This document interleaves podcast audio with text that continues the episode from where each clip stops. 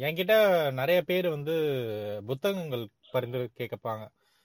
என்ன மாதிரி புக் படிக்கலாம் அப்படின்ட்டு. அது எல்லாருக்குமே நடக்கிறது தானே எல்லாத்தையுமே வந்து கேட்பாங்க இந்த மாதிரி ஏதாச்சும் புக் சொல்லுங்க நல்ல புக் சொல்லுங்க அப்படின்ட்டு. என்கிட்டயும் என்னோட தம்பிங்க நிறையா தங்கைகள் எல்லாருமே கேட்பாங்க இந்த மாதிரி. நான் புக் சஜஸ்ட் பண்ணுங்க நல்ல புக்காக படிக்கணும் அப்படின்ட்டு. இதுல சில பர்டிகுலர் ஒரு ரேர் கேட்டகரி ஒன்று இருக்கும். அவங்க அவங்க வந்து இந்த விவேக் ஜோக் ஒன்று இருக்கும் ஒன்று தாடி பாலாஜி ஜோக் வரும். அதில் அவன் கேட்பான்ல அந்த மாதிரி ஒரு மருந்து சார் ஒரே மருந்து. அது போட்டால் என் எல்லா வியாதியும் தீர்ந்து போகணும் அப்படின்னு மாதிரி கேட்குற மாதிரி ஆனால் ஒரு புக் படிக்கணும்னா ஆனால் அது படித்தா எனக்கு என்ன எல்லாமே தெரியணும் அப்படின்மா பாலிடிக்ஸ் எனக்கு தெரியணும் ஹிஸ்ட்ரி தெரிஞ்சுக்கணும் எல்லாமே ஆனால் ஒரே புக்கில் வரணும் அந்த மாதிரி புக் சொல்லுங்கண்ணா அப்படின்மானுங்க அது கண்டிப்பா இருக்காதுல்ல அது ரொம்ப கஷ்டம். ஒன்று ரெண்டு புக் இருந்தாலும் எல்லாமே கவர் பண்ணுன்றது எனக்கு தெரில அது கரெக்டாகவும் இருக்குமான்றது ஏன்னா அது படித்தா கூட கொஞ்சம் அஹ் மேம்போக்கா அந்த நுனிப்புள் மேயிறது மாதிரி தான் இருக்கும். ஆனால் நான் என்ன சொல்லுவேன்னா நீ வந்து ஒரு ஒரு விஷயத்த பத்தி படி. நீ அதை படிச்சினா உனக்கு எல்லாமே கனெக்ட் ஆயிடும் அப்படின்னு நான் சொல்லுவேன் இப்போ பாலிடிக்ஸ் எடுத்துக்கிட்டாங்கன்னா கூட நிறைய பாலிடிக்ஸ் இருக்கு. இங்கே ஸ்டேட் பாலிடிக்ஸ் இருக்கு சென்ட்ரல் பாலிடிக்ஸ் இருக்கு. அப்புறம் பார்த்தீங்கன்னா இவன் சின்ன சின்ன நீங்க நம்ம ஆஃபீஸில் வீட்டில் நடக்கிறது கூட நம்ம பாலிடிக்ஸாக எடுத்துக்கலாம். அதே மாதிரி எலக்ட்ரல் பாலிடிக்ஸ் இருக்கு. மூவ்மெண்ட் பேஸ்ட் இயக்க அரசியல் இருக்கு. அவங்க தேர்தல் நிற்க மாட்டாங்க. ஆனால் எல்லாத்துக்குமா தொடர்ந்து குரல் கொடுத்துட்டே இருப்பாங்க. இந்த சமூகம் இயங்குறதுக்கு ஒரு முக்கியமான ரீசனாகவும் அவங்க இருப்பாங்க. ஸோ இந்த மாதிரி வே வேற வேற பாலிடிக்ஸுங்க இருக்குது ஹிஸ்ட்ரியுமே பார்த்தீங்கன்னா ஹிஸ்ட்ரியை நிறைய ஹிஸ்ட்ரி டிவைட் பண்ணலாம். சோஷியல் ஹிஸ்ட்ரின்னு சொல் சொல்லுவாங்க. அட்மினிஸ்ட்ரேட்டிவ் ஹிஸ்ட்ரி அப்படின்னு சொல்லுவாங்க. அதாவது சமூக அரசியல் அப்புறம் அதிகாரம் சார்ந்த அரசியல். மேக்சிமம் நம்ம டெக்ஸ்ட் புக்கில் படிக்கிறதெல்லாம் பார்த்தீங்கன்னா வந்து அதிகாரம் சார்ந்த அரசியலாக தான் இருக்கும். நம்ம சமூக அரசியல் அதிகமாக படிக்க மாட்டோம். சமூக அரசியலும் அதிகார அரசியலும் அப்படியே எப்படி சொல்கிறது ஆப்போசிட் ஆப்போசிட்டாக இருக்கும். இது வேற விஷயத்த சொல்லுவோம் அது கம்ப்ளீட்டாக ஆப்போசிட்டான ஒரு விஷயத்த சொல்லும். இந்த மாதிரி நிறைய விஷயம் இருக்கு. இது எல்லாத்தையுமே வந்து ஒரு கனெக்ட் பண்ற ஒரு தலைப்பு இருக்கு. அந்த தலைப்பு தான் வந்து என்னன்னா இடஒதுக்கீடு ரிசர்வேஷன் ஸோ என்கிட்ட நான் சொல்லுவேன் இந்த மாதிரி ரிசர்வேஷன்ற ஒரு டாப்பிக்கை பத்தி நீங்க எடுத்து அதுக்கு ரிலேட்டடான புக்ஸ் படிச்சா நீங்க இந்த மாதிரி பாலிடிக்ஸ் ஹிஸ்டரி எல்லாமே வந்து கனெக்ட் பண்ணிடலாம் அப்படின்னு நான் நிறைய பேர்கிட்ட சொல்லுவேன். ஸோ இன்னைக்கு நம்ம ரிசர்வேஷன் பத்தி தான் பேச போறோம். நம்ம கூட ரிசர்வேஷன் பத்தி பேசுறதுக்கு இரண்டு விருந்தாளிகள் வந்திருக்காங்க. ஒருத்தர் மூத்த மார்க்சிய அறிஞர் தோழர் கோகுல்நாத் ரவிசங்கர் அவர்கள். வணக்கம் கோகுல். வணக்கம் வணக்கம். உங்க- உங்களுக்கு வந்து வணக்கம். தமிழ் வணக்கம். வணக்கம். அடுத்து வந்து மூத்த திராவிட நானே நானே ச- சொல்லுங்க அழகு சொன்னாங்க ம். வணக்கம் தோழர்களே. வணக்கம் வணக்கம் வணக்கம். இப்போ முதல்ல வந்து நம்ம எதை பத்தி பேச போறோம் அப்படின்னா ரிசர்வேஷன் அன்றும் இன்றும். ஏன்னா தொடக்கத்துல வந்து நம்ம எல்லாருக்குமே ஏன்னா கல் ப- பள்ளிகள்ல வந்து ரிசர்வேஷனை பத்தி சொல்றது கிடையாது இல்லையா? ரொம்ப லேட்டா தான் நம்மளே ரிசர்வேஷனை பத்திலாம் தெரிஞ்சுக்கிட்டோம். ஸோ ஃபர்ஸ்ட் எந் எப்போ எந்த தருணத்துல எந்த வயசுல எந்த ஸ்டேஜ்ல வந்து நீங்க ரிசர்வேஷனை பத்தி கேள்விப்பட்டீங்க? அப்போ உங்களோட ரிசர்வேஷன் பத்தின பார்வை என்ன இருந்துச்சு? இப்போ இப்போ உங்களோட பார்வை எப்படி இருக்கு? சொல்லுங்க தோழர் கோகுல்நாத் ரவிசங்கர். ஓகே என்னன்னா ரிசர்வேஷன் பத்தி ஃபர்ஸ்ட் என்ன எப்ப நம்மளுக்கு இன்டர் ஆச்சுன்னு ஞாபகம் இல்லை. என்ன சொல்ல போனா கரெக்டா பத்தி காலேஜ் சேர்றப்ப தான் தெரியும். ரிசர்வேஷன் இருக்கு. ஏன்னா ஸ்கூல் வரைக்கும் நம்ம அதை ஃபேஸ் பரவாயில்லையே. அப்பயே தெரிஞ்சிருச்சு. உங்களுக்கு காலேஜ் ஆமா அப்புறம் எடுக்கணும்ல இத்தனை சீட் இருக்குன்னு பார்க்கணும்ல. ஆ ஸோ வந்து என்ன ஒரு பெருமையான விஷயம் நம்ம ரிசர்வேஷன்ல படிச்சு வந்தோன்ற ஃபர்ஸ்ட் பெருமை. ஓகே. என்னன்னா அது அப்ப காலேஜ் அப்ப தெரிஞ்சது நமக்கு. இந்த மாதிரி ரிசர்வேஷன் இருக்கு. இந்த காலேஜ்ல ஒரு சீட் இருக்கு அப்படின்றது. ஃபர்ஸ்ட் என்னன்னா ஆக்சுவலி அண்டர் மின்ட்ரூம்ல நம்ம சொல்லியிருந்த டாபிக் புரியல. நான் வந்து ஆமா ஆமா இல்ல. நான் என்ன யோசிச்சிருந்தேன்னா ரிசர்வேஷன் நமக்கு தெரிஞ்சதை விட ரிசர்வேஷனோட பேசிக்ல இருந்து நான் ஆரம்பிக்கலாம்னு நினைக்கிறேன். ஏன்னா ரிசர்வேஷன் லிட்டரலா என்னன்னா something is reserved for some people இதுதான் வந்து ரிசர்வேஷனோட. டாபிக் ஓகேவா இப்போ நம்ம வந்து இந்த இப்ப இருக்க ரிசர்வேஷன் ஏன் இருக்கு அப்படின்னா நம்ம. அத்தனை வருஷத்துக்கு முன்னாடி. அவங்க இத்தனை பேர் இந்த கம்யூனிட்டிஸா படிக்க விடாம. ஒர்க்ல ஜாயின் பண்ண விடாம ஒடுக்கி வச்சிருந்ததோட பலனா தான் இப்ப வந்து இந்த ரிசர்வேஷன் நமக்கு இருக்குது. ம், ஸோ அதை ஃபர்ஸ்ட் நீங்க பதிவு பண்ணிடுறேன். இப்போ நம்ம பாயிண்ட்டுக்கு நம்ம வருவோம். ஓகேவா இப்போ எனக்கு எப்போ தெரிஞ்சதுன்னா நம்ம காலேஜ் போறப்ப தெரிஞ்சது. அண்ட் தென் ஸ்டார்டிங்ல நம்ம எல்லாருமே ஒரு ஆஃப் பாயில தான் இருந்திருப்போம் அதனால வந்து அப்ப வெளியே சொல்றது கூச்சப்பட்டுக்கிட்டோ அந்த மாதிரி ஒரு இதா இருந்துச்சு. பட் லேட்டர் நம்ம ஃபேஸ்புக்லாம் வந்து ஒரு பீரியட்ல. ஒரு நல்ல ஃப்ரெண்ட்ஸ் மூலியமா நான் நீங்களாம் கிடைச்சதுக்கு அப்புறம் நல்ல ஒரு பார்வை மாறினதுக்கு அப்புறம். ரிசர்வேஷன் மேல ஒரு ப- ப- ஒரு கண்ணோட்டம் மாறுச்சு. அதே மாதிரி கேஸ்ட் அந்த எவ்ரி பாலிடிக்ஸ் இது ஒரு ஒரு சர்க்கிளா சொல்லலாம் அப்படி. கண்டிப்பா. மாதிரி மாறுச்சு. ஸோ இதுதான் என்னோட வியூ ஃபர்ஸ்ட் நெக்ஸ்ட் அசக்கி சொல்லுவேன். அசக்கி நீங்க சொல்லுங்க. எனக்குமே கிட்டத்தட்ட ரொம்ப லேட்டா தான் ரிசர்வேஷன் பத்தி தெரிஞ்சது. ஆனா எனக்கு காலேஜ் சேரும்போது கூட எனக்கு ரிசர்வேஷன் பத்தி பெருசா ஐடியா இல்ல. சின்ன வயசுல இருந்து அதாவது சின்ன வயசுல நான் சொல்றது ரொம்ப சின்ன வயசு சொல்ல. ஒரு பத்தாவது படிக்கும் போதெல்லாம் வந்து எனக்கு நானே சொல்லிக்கிற மாதிரி நான் ரொம்ப என்ன சொல்றது பகுத்தறிவாளி நானு நான் எல்லாத்த விட முன்ன சிந்திருக்கிறேன் அப்படிங்கிற மாதிரி எனக்கு உள்ளே ஒரு தாட்ஸ் இருக்கும். ஆனா காலேஜ் சேரும்போது பிசி எம்பிசி அந்த கோட்டாலாம் ஓடிட்டு இருக்கும் கவுன்சிலிங் போறதுக்கு முன்னாடி பார்த்துட்டே இருப்பேன். ஓகே இந்த காலேஜ் எவ்வளவு சீட் இருக்கு? இதெல்லாம் பார்த்துட்டு இருப்பேன். ஆனா எனக்கு அப்ப வரைக்கும் கூட ஓகே நம்ம நான் பிசிங்கிறது தெரியும். ஆனா அந்த பிசிக்கு ஏன் இவ்வளவு சீட் கொடுக்குறாங்க? எம்பிசிக்கு ஏன் இவ்வளவு சீட் கொடுக்குறாங்க? எஸ்சி எஸ்சி ஸோ அதெல்லாம் வந்து ரிசர்வேஷன் அப்படிங்கறதுல எனக்கு பெருசா ஐடியா இல்லை. ஓகே நான் பிசி கேட்டகரி பிசியில இதுல சீட் இருக்கு அதை தான் பார்க்கணும். அப்படிங்கறது மட்டும்தான் எனக்கு இருந்த பார்வையா இருந்தது. ஸோ ஓரளவுக்கு தெளிவான புரிதல் or ஓரளவுக்கு இல்ல. பேசிக்கான ஐடியாவே எனக்கு ரிசர்வேஷன் பத்தி பேசிக்கான ஐடியாவே காலேஜ்ல சேர்ந்ததுக்கு அப்புறம் தான் தெரிஞ்சது. அங்க சொன்னாப்புல ஃபேஸ் நான் ஃபேஸ்புக்கோட யூசேஜ் எனக்கு பின்னால வந்ததுதான். ஸோ அப்பவே வந்து கொஞ்சம் பேசுற ஃப்ரெண்ட்ஸ் கூட பேசும்போது எனக்கு தெரிய வந்தது ஓகே இதெல்லாம் ஒரு டாபிக் இருக்கு. அதுக்கப்புறம் தான் படிக்க படிக்க தான் கொஞ்சம் கொஞ்சமா ரிசர்வேஷன் பத்தி கிளாரிபிகேஷனே வந்தது. எடுத்த உடனே எனக்கு ஸ்டார்டிங்ல ஒரு லேமன் டைம்ஸ் சொல்ற மாதிரி எனக்கு எல்லாருக்குமான ஒரு பொது பார்வை பொது புத்தியில் இருக்கிற மாதிரி ரிசர்வேஷன்ங்கிறது இப்பெல்லாம் தேவையில்லை. அப்படிங்கிற மாதிரி ஒரு கருத்து இருந்து அதுக்கப்புறம் எனக்கான புரிதல் ஏற்படும் போதுதான். முழுசா ரிசர்வேஷன் பத்தி தெரிஞ்சுக்கிட்டேன் புரிஞ்சுக்கிட்டேன். ஸோ அது கிட்டத்தட்ட காலேஜ் ஒரு அந்த நாலு வருஷத்துல தான் நிறைய தெரிஞ்சுக்கிட்டேன்னு சொல்லலாம் ம், ம், ம். So, எனக்கு எனக்கு எப்படின்னா கிட்டத்தட்ட அசகி உனக்கு மாதிரி தான் டென்த்ல இந்த மாதிரி என- எனக்கு நான் என்னன்னா காலேஜ் வந்து இந்த காலேஜ்ல இந்த டிபார்ட்மெண்ட் நான் டென்த்லயே முடிவு பண்ணிட்டேன். ஸோ ம், இதான் படிக்க போறோம் அப்படின்ட்டு அப்ப சொல்லிட்டு இருப்பேன் இந்த மாதிரி நான் வீட்ல சொல்லிட்டு இருக்கும்போது அப்பா சொல்லுவாங்க இந்த மாதிரி டேய் இந்த காலேஜ்னா நீ இவ்வளவு மார்க் எடுக்கணும் இவ்வளவு கட் ஆஃப் எடுத்தாதான் உனக்கு காலேஜ் கிடைக்கும். நீ அண்ணா யூனிவர்சிட்டியில நீ இவ்வளவு கட் ஆஃப் எடுக்கணும் அப்பதான் அப்ப அவ்வளவு நீ படி அப்படின்னு சொல்லுவாங்க. எனக்கு அது- அது தெரியும். ஆனா வந்து அந்த தருணத்துல வந்து நமக்கு இ- இவ்வளவுனா அப்ப மத்தவங்களுக்கு இவ்வளவுன்னு ஏன் இருக்கு? அந்த வித்தியாசம் இருக்குன்ற ஒரு கேள்வி வந்து அப்பயே எனக்கு பிறக்கல. ஓகே. நம்ம ஃபோக்கஸ் இப்படி தான் இருந்துச்சு. ஓகே இந்த மார்க் எடுத்தா அங்க போகலாம் அப்படின்ற ஒரு தாட் தான் இருந்துச்சு. கவுன்சிலிங் முடிச்சு காலேஜ் வரைக்குமே எனக்கு அதை பத்தி நான் பெருசா ஒரு இது இல்ல. இன்னும் சொல்ல போனா நீங்க சொன்னீங்கல்ல இந்த மாதிரி ஃபேஸ்புக்ல அப்பயே ஃபேஸ்புக்ல ரொம்ப ஆக்டிவா இருந்த டைம் தான் காலேஜ் நாலு வருஷமே. ஸ்டார்டிங்லாம் பாத்தீங்கன்னா ஒரு மெம் இருக்கும் தெரியுமா? அந்த மாதிரி இந்த ஆன்டி ரிசர்வேஷன் ஒரு மெம் இருக்கும். பாத்தீங்கன்னா ஒருத்தன் ரொம்ப குண்டா ஒருத்தர் உட்கார்ந்துருப்பாரு. அவருக்கு வாயில வந்து ஒரு பைப் போட்டு நிறைய தண்ணி உள்ளற மாதிரி. அது வந்து எஸ்சி எஸ்டின்னு போட்டிருக்கும். ஒருத்தன் வத்தலம் தத்தலமா இருப்பான். அவனுக்கு இது. சாப்பாடு இல்லாம எலும்பா எலும்பெல்லாம் தெரியும் அவனுக்கு. அவன் போட்டு ஜென்ரல் சோ இதான் ரிசர்வேஷன் அதாவது இவங்க இந்த மக்களுக்கு மட்டும் தான் எல்லாமே போகுது. இவங்களுக்கு எதுவுமே போகலன்ற மாதிரி அந்த மெம்லாம் நான் ஷேர் பண்ணிட்டு இருந்திருக்கேன். ரிசர்வேஷனா என்னன்னு தெரியாம அது ஒரு ஹாஃப் பாயில் டைம் நமக்கு. அதெல்லாம் உட்காந்து ஷேர் பண்ணிட்டு இருந்திருக்கேன். அந்த குரூப்லாம் இருக்கு. ஆன்டி ரிசர்வேஷன் நிறைய ஃபேஸ்புக்கில் குரூப் இருக்கு. அதெல்லாம் உட்காந்து ஃபாலோ பண்ணிட்டு இருவேன் அப்புறம் போக போக தான் இன்னும் சொல்ல போனால் காலேஜ் முடிச்சுதான் அதுக்கப்புறம் நமக்கு ஒரு தேடல் வந்துச்சு.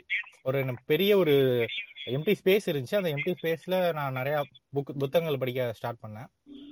அதுல அப்பதான் தெரியும் வந்துச்சு. அப்போ ஆனா பாத்தீங்கன்னா அந்த டைம்ல வந்து இந்த இந்த ரிசர்வேஷன் பாட்காஸ்ட் பண்றதுக்கு ஒரு மெயின் ரீசன் என்னன்னா அந்த டைம்ல நான் தேடும் போது நிறைய பேர் சொல்லலை என்கிட்ட.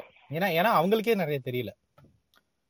ஸோ இப்போ பார்த்தீங்கன்னா நான் தெரிஞ்சுக்கணும் நிறைய அண்ணன் கிட்ட கேட்டிருக்கேன் நிறைய அக்காங்கிட்டலாம் கேட்டிருக்கேன். ஸோ ரிசர்வேஷன் பத்தி சொல்லுங்க உங்கள்ட்ட மெட்டீரியல்ஸ் தான் கொடுங்க அப்படின்ட்டு. பட் ஆனா ஒரு தெ- தெளிவா வந்து இதுதான் ரிசர்வேஷன் இப்படி இருக்குன்றதுக்கான ஒரு ப்ராப்பர் விளக்கம் வந்து யார்கிட்டயுமே இல்லை.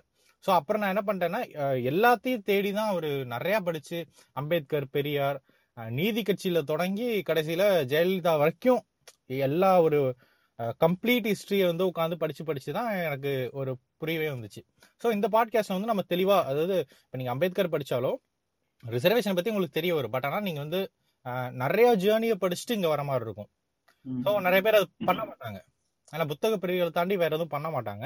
ஸோ நம்ம வந்து ரிசர்வேஷனுக்கு மட்டும் ரிசர்வேஷனா என்ன? ஒரு ஒரு டெஃபினேஷனா இருக்கட்டும் அப்படின்னு சொல்லிட்டு தான் இதை பண்ணலான்னு முடிவு பண்ணோம். ஸோ இது இப்படிதான் ரிசர்வேஷன் இருக்கு. ஸோ இப்போ அது பூரா தெரிஞ்சதுக்கு அப்புறம் தான் ஓகே இது இதெல்லாம் புரிஞ்சு.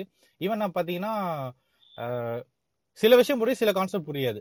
அப்ப அது அது அதுக்கிட்ட போய் நிறைய பேர்கிட்ட கேட்பேன் அப்புறம் ஒரு அண்ணா இருந்தாங்க. அந்த அண்ணா தான் வந்து எனக்கு ஒரு பிபிடி கொடுத்தாங்க. அந்த பிபிடி ஒரு சூப்பரான பிபிடி அந்த பிபிடியை வச்சு ஒரு செமினார் அடிக்கலாம். உங்களுக்கு மெயில் பண்ணியிருப்பேன்னு நினைக்கிறேன் அந்த டைனமிக் ஆமா. ஸோ உங்க உங்களுக்கு யாராச்சுக்கும் அந்த பிபிடி வேணும் அப்படின்னா எனக்கு மெயில் பண்ணுங்க. நான் கண்டிப்பாக அந்த பிபிடியை சென்ட் பண்ணுறேன் ஸோ அடுத்து வந்து நம்ம இப்போ ரிசர்வேஷன் பற்றி பேசிக்காக பார்த்தாச்சு. அடுத்து நம்ம வந்து அடுத்த டாபிக் வந்து கொஸ்டின்ஸ் ஆன் ரிசர்வேஷன் ஏன்னா ரிசர்வேஷனை பற்றி அவ்வளோ கேள்விகள் கேட்டு தொலைக்கிறாங்க. ஸோ அதை பற்றிலாம் நம்ம பார்க்கலாம். ஃபஸ்ட்டு கேள்வி என்னென்னா வந்து நீங்கள் நிறைய பேர் ஃபேஸ்புக்கில் பார்த்துருக்கலாம். அமெரிக்கா அந்த சைடு படம் போட்டு இந்த சைடு இந்தியா இந்தியா படம் போட்டு அஹ் பாத்துங்க அமெரிக்கா வந்து ரிசர்வேஷன் இல்லாத கண்ட்ரி எவ்வளவு முன்னேறிடுச்சு. இந்தியால ரிசர்வேஷன் இருக்கு அதனால இந்தியா அப்படியே இருக்கு அப்படி. India for டிசர்வ்டா we are for not reserve we are டிசர்வ்டான்ற மாதிரி ஒரு கேட்டகரிஸ்ல நிறைய பேர் பீப்புள் இருப்பாங்க ஸோ இவங்கள பத்தி இவங்க சொல்றதுக்கு உங்க- உங்க இப்படி சொல்றாங்களா? அவங்கள அவங்க கிட்ட நீங்க சொல்றது பதில் என்ன? ஃபர்ஸ்ட் என்னன்னா இந்த கேள்வி கேட்கறவனுங்க எல்லாருமே ஒரு தான் இருப்பானுங்க. இந்த மாதிரி அது அது ஒரு பொறாமன்னு சொல்லலாம். என்னன்னா அந்த ஃபர்ஸ்ட் அந்த தாட் எப்போ வருதுன்னா உங்களுக்கு. காலேஜா இருக்கட்டும் இல்ல வேலையா இருக்கட்டும். இந்த மாதிரி இவ்வளவு மார்க் எடுத்து உள்ள போயிடுறான். இவ்வளவு மார்க் எடுத்து நமக்கு கிடைக்க மாட்டேங்குது. இவனாலதான் நமக்கு கிடைக்கல. அந்த ஒரு வயிற்றுச்சல் தான் உங்களுக்கு என்ன ஆகுது? இந்த மாதிரி பேச வைக்குது. இதுதான் ஃபர்ஸ்ட் இன்னொன்னு என்னன்னா இந்த பொது புத்தியில என்ன இருக்கு அப்படின்னா இன்னும் இந்த எஸ்சி எஸ்டி இருக்கவங்க வந்து சும்மா ஒரு பத்து மார்க் எடுத்து உள்ள போயிருவாங்க. நீ என்னப்பா பாஸ் ஆனா உள்ள போயிருவ? நாங்க தான் கஷ்டப்படணும். இரநூறுக்கு நாங்க one ninety nine point something வாங்கணும். நீ எல்லாம் நூத்தி எண்பது வாங்கினா போதும் உனக்கு அப்படின்றவாங்க. இந்த ஒரு பொது புத்தி தான் இந்த மாதிரி பேச வைக்குது அவங்களுக்கு. ம், அது வந்து அந்த மாதிரி சொல்றாங்க மட்டும் நம்ம பதில் சொல்ல முடியாது. பட் உட்காந்து பேசினா நம்மளுக்கு சரியாகும்னு நினைக்கிறேன். Okay okay. ஓகேவா? இது அது ஒண்ணுதான் ஒரே சொல்யூஷன் நம்ம வந்து அப்பல இருந்து இப்ப வரைக்கும் பேசி பேசி தான் நம்ம நிறைய விஷயத்த மாத்திருக்கோம். இன்னும் சொல்ல போனா நம்மளும் மத்தவங்க பேச நம்மளும் மாறி இருக்கோம் கண்டிப்பா. கண்டிப்பா ஓகேவா? நம்ம வந்து அப்படியே இருந்துக்கிறோம் ம- மத்தவங்க யாரும் நம்மகிட்ட பேசாம இருந்தாங்கன்னா நம்ம அதே மாதிரி தான் இருந்துருப்போம். கண்டிப்பா கண்டிப்பா. சோ நிறைய பேர் பேசணும் நம்ம தொடர்ந்து நம்ம பேசுவோம் அதே மாதிரி. என்ன விஷயம்? இந்த அமெரிக்கால ரிசர்வேஷன் இல்ல அப்படின்னுவாங்க. ஏன்னா நாங்க இருக்குது. நம்ம எல்லாருக்கும். தெரியும். ஆல்மோஸ்ட் எல்லாம் கடந்து ஆமா. ஆமா ஓகேவா என்னன்னா அங்க ரேஸ் வந்து நமக்கு பார்த்தா தெரிஞ்சிடும் அதனால அவ்வளவு சிம்பிளா பண்ணிட்டாங்க. பட் கேஸ்ட் வந்து நமக்கு பார்த்தா தெரியாது. பார்த்தா தெரிய விஷயம் கிடையாது ம், அது வந்து ஒருத்தவங்க மைண்ட் செட்ல இருக்கிறது. அவங்க ஃபேமிலி மூலியமா வர்றது. அதனால வந்து caste is not identified by personality ஓகேவா ஸோ வந்து அதனால ரிசர்வேஷன் வந்து கேஸ்ட் பேஸ்ட் கொடுக்குறாங்க. நம்ம இன்னும் டீப்பா தொடர்ந்து பேசுவோம். நெக்ஸ்ட் அசைக்கு சொல்லிட்டோம் ஆ சரி ஸோ இதுதான் கோகுல் சொன்னதுல நான் கிட்டத்தட்ட எல்லாத்தையும் உடன்படுறேன். இந்த ரிசர்வேஷன் பத்தி பெருசா எதிர்க்கிறவங்க ஆர் அது வேண்டாம். எல்லாம் அங்கெல்லாம் பாரு எல்லாம் வளர்ந்துருச்சு. சிவாஜி படத்துல காமிக்கிற மாதிரி கடை கடை கடன் கார் ரோடு எல்லாம் ஓடுது பின்னாடி. அப்படின்னு சொல்ற பீப்புள் வந்து பெரும்பாலும் வந்து அந்த ரிசர்வேஷனால தான் நமக்கு கோட்டா போயிடுச்சு. ஐ மீன் சீட் போயிடுச்சு. அப்படின்னு சொல்ற மக்களா இருப்பாங்க. ஆர் படிக்கவே படிக்காம இந்த. வெறும் சமூக வலைதளத்துல வர்ற கருத்துக்களை மட்டும் பார்த்துட்டு இந்த ஆண்ட பரம்பரை குரூப்ஸுமே அப்படிதான் இருப்பாங்க. சோ அவங்களுக்கு வந்து படிப்பும் ஏறி இருக்காது இல்ல படிக்கணும்னு தோணி இருக்காது அந்த ஒரு மனநிலைமையில தான் இருப்பாங்க. ஆனாலும் நமக்கு கீழே இருக்கிறவன் அதை கீழே இருக்கிற நினைச்சுக்கிட்டு இருக்கிறவங்கள பம்பு இழுக்கணும் அவங்கள மட்டம் தட்டிட்டே இருக்கணும். அப்படிங்கிற ஒரு பொது புத்தியிலையுமே இந்த காரியத்தை பண்ணுவாங்க. ஒண்ணு வந்து நம்ம அவனால நமக்கு வாய்ப்பு போச்சுன்னு நினைக்கிறவன் இன்னொன்னு வந்து அவனுக்கு அந்த வாய்ப்பெல்லாம் தேவைங்கிறதே அவசியம் இல்லை. ஆனா கீழே இருக்கிறவனா மட்டம் தட்டிட்டே இருக்கணும். அதுக்கு வந்து இந்த ரிசர்வேஷனை வந்து ஒரு முக்கிய கருவியா பயன்படுத்திக்கிறாங்க. அப்புறம் இதை தாண்டி இன்னும் யோசிச்சா அதாவது இது இவங்க வந்து ரொம்ப வெளி உலகத்தை பார்க்கல. அவர் பெருசா படிக்கல புத்தக வாசிப்பு இல்ல. அதனாலதான் இவங்க இப்படி இருக்கிறாங்களா அப்படிங்கிற ஒரு. தாட் எனக்கு ரொம்ப நாளாவும் இருந்துச்சு. ஆனா அதுவுமே வந்து இப்ப சமீபத்துல வர நடக்கிற நிகழ்வுகள் எல்லாமே வந்து பார்க்கும்போது. ஆஹா புத்தக வாசிப்புக்குமே வா- புத்தக வாசிப்பும் இல்ல. பொது பொதுவா வாசிப்புக்கும் நம்மளோட படிப்புக்கும் இந்த அறிவுக்கும் சம்பந்தமே இல்ல அப்படிங்கறது எல்லாமே எனக்கு தோணுச்சு. ரொம்ப சமீபத்துல வந்து ஆஹ், நம்ம அண்ணா யூனிவர்சிட்டியில இருக்கிற ஒரு பெரும் பேராசிரியர். அவர் பெயர் குறிப்பிடலாமான்னு தெரியல. அவரு இந்த கணினி அறிவியல் துறையில வந்து ரொம்ப பெரிய பேராசிரியர். அவரே வந்து ஒரு பொது ஊடகத்துல. ஒரு மேடையில பேசியிருப்பார். எல்லாம் இங்க வர்றவங்க எல்லாம் யாரு? முப்பத்தஞ்சு மார்க் வாங்கிட்டு வர்றானுங்க. ஜஸ்ட் பாஸ் வாங்கிட்டு அஹ் அப்புறம் அவங்கள வச்சுட்டு எப்படி நீங்க நல்ல இன்ஜினியர்ஸை ப்ரொடியூஸ் பண்ண முடியும். அப்படிங்கிற மாதிரி அவர் பொது மேடையில ஒரு பொது ஊடகத்திலேயே பேசியிருப்பாரு. அந்த காணொலி இப்ப சமீபத்துல கூட ரொம்ப வைரல் ஆச்சு. அப்போ எனக்கு அதெல்லாம் பார்க்கும்போது ஓகே. அப்போ படிப்புக்கும் இந்த மாதிரியான ஒரு அறிவுக்கும் புரிதலுக்கும் சுத்தமா தொடர்பே இல்ல. அப்படிங்கறதா தோணுச்சு. ஆனா எல்லாத்துக்கும் வந்து தீர்வு இப்படி அப்படியே அவங்களை விட்டுட்டு போயிடலாமா? இடங்கடா நீங்க. அப்படின்னு சும்மா ட்ரோல் பண்ணிட்டோ இல்ல திட்டிட்டோ நம்மளும் விட்டுட்டு போயிடலாமான்னா அது கண்டிப்பா தீர்வு வராது கண்டிப்பா. கண்டிப்பா எப்படி இந்த சமூகம் ஒரு பேச்சால ஒரு அறிவு புரிதலால மாறி வந்திருக்குதோ அந்த வழியில தான் போய் இதை சரி செய்ய முடியும். அதற்கான முன்னெடுப்புகள் கண்டிப்பா தொடர்ந்து செஞ்சுட்டே தான் இருக்கணும் அப்படிங்கறதுதான் என் கருத்துமே. எனக்கு இந்த இந்த மாதிரி ஒரு டிபேட்ல எல்லாம் வந்து நிறைய எக்ஸ்பீரியன்ஸ் இருக்கு. ஏகப்பட்டவன்ட்ட பேசி ஃபெட் ஆகி அப்புறம் தான் ஓகே இவங்கலாம் பேச வேணாம். நம்ம வந்து இது குறிப்பிட்ட பேட்டை மட்டும் பேசிக்கலாம் அப்படின்ற ரேஞ்சு வரைக்கும் கொண்டு வந்துட்டானுங்க. என் சொந்தக்கார பையனே ஒருத்தர் இருக்கான். அவன்கிட்ட ஒரு வாட்டி செம்ம சண்டை இந்த மாதிரி ரிசர்வேஷன் வேணுமா வேணாமா அப்படின்ட்டு இதே தான் சொல்றான். இந்தியா பாரு இப்படியாச்சு நாசமாச்சு அப்படி இப்படின்ட்டு. நான் சொன்னேன் டேய் அமெரிக்கா மட்டும் இல்லடா அமெ அமெரிக்கால இருக்குடா சவுத் ஆப்பிரிக்கால இருக்கு சைனால இருக்கு ஏகப்பட்ட கண்ட்ரீஸ்ல இன்னும் இருந்துட்டு லண்டன்ல இருக்கு. லண்டன் வந்து அஃபர்மேட்டிவ் ஆக்ஷன் சொல்ல மாட்டாங்க பாசிட்டிவ் ஆக்ஷன் சொல்லுவாங்கன்னு நினைக்கிறேன். ஸோ அந்த மாதிரி ஏகப்பட்ட நாட்டில் இருந்துட்டு தான்டா இருக்கு அவங்க கொடுத்துட்டே தான் இருக்காங்க அந்தந்த மக்களுக்காக. அப்படின்னு சொன்னா அது- அதை பத்தி அவனுக்கு தெரியல. சரி அது- அது கூட தெரிய வேணாம் அப்படின்னா பேசிக்கா ஒரே ஒரு கொஸ்டின் தான் கேட்டேன். டேய் தமிழ்நாட்டுல எத்தனை சதவீத இடஒதுக்கீடு இருக்குமான்னு தெரியுமாடா அப்படின்னு கேட்டேன். தெரிலங்கிறான் சரி இது வந்து பேசிக் கொஸ்டின்ல ரிசர்வேஷன் பத்தி. ரிசர்வேஷன் பத்தி யார்ட்டையுமே தர பாயிண்டா சொல்லுவாங்க. அறுபத்தொன்பது பர்சன்டேஜ் இடஒதுக்கீடு அப்படின்ட்டு. சரி இதுக்கடுத்து ஒரு கொஸ்டின் சொன்னான். நான் இதுக்கடுத்து ஒரு கேள்வி கேட்டேன். அது அது அவன் ஆன்சர் சொன்னான்னா சரி ரிசர்வேஷன் எதுக்காக கொடுக்குறாங்க நீ நினைக்கிறடா அப்படின்னு கேட்டேன். அதுக்கு அவன் சொன்னா ஒரு பதில் இன்ன வரைக்கும் என்னால மறக்க முடியல. அந்த காலத்துல ஸ்கூலுக்கு யாரும் போக மாட்டாங்க. அதனாலதான் ரிசர்வேஷன் கொடுக்குறாங்க அப்படின்னா. இன்னொன்னு என்ன இல்ல குடும்பம் என்னன்னா இவங்களுக்கு பாதி பேருக்கு அவங்க ரிசர்வேஷன் இருக்குன்றதே தெரியாது. ஆமா. இப்ப இப்ப நான் ஒர்க் பண்ற பேங்க்ல ஃபர்ஸ்ட் ஸ்டாஃப் கொடுத்துருக்கான். அவன் என்ன பண்றான்னா ஃபர்ஸ்ட் ஸ்டாஃப் இல்ல சாரி டெம்பரவரி ஸ்டாஃப் கொடுத்துருக்கான். அவன் என்ன பண்றான்னா இப்போ டிஎன்பிசி ட்ரை பண்ணிட்டு இருக்கான். மூணு வருஷமா அவன் வந்து எம்பிசி சர்டிபிகேட்டே வாங்கல. ஓ. ஜென்ரல் அப்ளை பண்ணி எழுதிட்டு இருக்கான். ஓகேவா. இப்ப நாங்க போனதுக்கு அப்புறம் இந்த இயர் இந்த வருஷம் நான் சொல்லிதான். அவனுக்கு இந்த மாதிரி இது இருக்கு. உனக்கு ரிசர்வேஷன்ல வரலாம். நீ வந்து உனக்கு எம்பி ஓபிசி கோட்டால உனக்கு போகும் ம். சொன்னா ஓபிசி நான் எம்பிசி ஆச்சு நான் எனக்கு எப்படி ஓபிசில வரும்? வந்து ஓபிசிக்கும் எம்பிசிக்கு டிஃபரன்ஸ் தெரியாமலே இருக்காங்க. ஓகேவா சோ வந்து இதுவே அவங்களுக்கு புரியாம இருக்கு. இது வந்து அவங்களுக்கு சொல்றதுக்கு ஆள் இல்ல. இன்னும் சொல்ல போனா. ஆமா. இன்னும் அதே தான் அவன் கிட்ட அப்பதான் அந்த டைம் தான் புரிஞ்சுச்சு. நான் கடைசியா ஒரு ஒரு மணி நேரம் பேசின எல்லா பேச்சுமே வேஸ்ட் அப்படின்ட்டு. ஏன்னா ஒண்ணுமே தெரியாம அவன் உட்காந்து பேசிட்டு இருக்கான். நம்ம புரிய வைக்க முயற்சி பண்ணிட்டு இருக்கோம். கடைசியில புரிஞ்சுட்டு சரி நீ புரிஞ்சுக்க விரும்பல அப்படியே விட்டுடுறா அப்படின்னு விட்டாச்சு. சொல்ல மாதிரி அந்த மாதிரியான டிஸ்கஷன்ஸ்ல வந்து அடிபட்டு அடிபட்டு தெரிஞ்சுக்கிட்டதுதான். ம். முதல்ல எடுத்த உடனே அவனை போயிட்டு நம்ம திருத்துறோம் நான் பெரிய ஆளுன்னு சொல்லிட்டு பேசிடக்கூடாது ஃபர்ஸ்ட் அவனோட மென்டாலிட்டியை நம்ம அப்சர்வ் பண்ணிட்டு. அவன் என்ன நிலைமையில இருக்கான். அவனோட ரூட்ல இருந்து ஸ்டார்ட் பண்ணாதான் கரெக்டா இருக்குங்கிறது நிறைய இடத்துல பேசி புரிஞ்சுக்கிட்டதுதான்.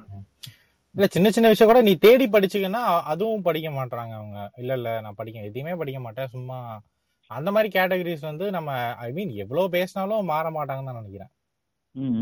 ஸோ அடுத்து இன்னொன்னு பாத்தீங்கன்னா இப்ப நாங்க அ- எங்க குரூப்ல வந்து ஃப்ரெண்ட்ஸ் குரூப்ல வந்து வேற ஒரு சண்டை போச்சு. அந்த சண்டை அப்படியே மாறி மாறி ஏதோ அந்த கேஸ்ட் சர்டிபிகேட்ல வந்துச்சு. நீ இவ்வளவு பேசுறல அப்படின்னா நீ கேஸ்ட் நான் கேஸ்ட்லெஸ் ஒரு சர்டிபிகேட் வாங்கி காட்டுற பாப்போம்ன்ற மாதிரி ஒரு டிபேட் இருந்துச்சு அப்ப பேசிட்டு இருந்தேன் அந்த மாதிரி. ஆஹ் சொல்லிட்டே இருக்கும்போது எங்க இருந்து அது வரைக்கும் அமைதியா இருந்த ஒரு ரெண்டு பேர் திடீர்னு வந்து அதை சொன்ன கேஸ்ட் சர்டிபிகேட்டோட இம்பார்ட்டன்ஸ் சொல்றேன். இது இருந்தா தாண்டா ரிசர்வேஷன் இருக்க முடியும் அப்படின்ட்டு சொல்லிட்டு இருக்கேன். திடீர்னு ரெண்டு பேர் உள்ள வந்து ரிசர்வேஷன் கண்டிப்பா வேணும். ஆனா அது எக்கனாமிக் பேசிஸ் தான் வேணும் அப்படின்னானுங்க. அப்படியே எனக்கு அப்படியே ஒரு நிமிஷம் அப்படியே ஷாக் ஆயிடுச்சு. எங்க நான் வந்தானுங்க அப்படின்ட்டு. ஸோ எக்கனாமிக் பேஸ்ல ரிசர்வேஷன் கொடுங்க அப்படின்ற பத்தி நீங்க என்ன நினைக்கிறீங்க? so மறுபடியும் சரி கோகுலே ஸோ பேசிக்கா அதான் ரிசர்வேஷன்ங்கிறது ஏன் அப்படிங்கறத புரிஞ்சுக்கிட்டாவே. ஓரளவுக்கு திறந்த மனோட புரிஞ்சுக்கிட்டாவே ஏன் எக்கனாமிக் பேஸ்ட் ரிசர்வேஷன் தேவையில்லை? அப்படிங்கறத அவனா புரிஞ்சுப்பாங்கிறது என்னோட. ஒரு நிலைப்பாடு.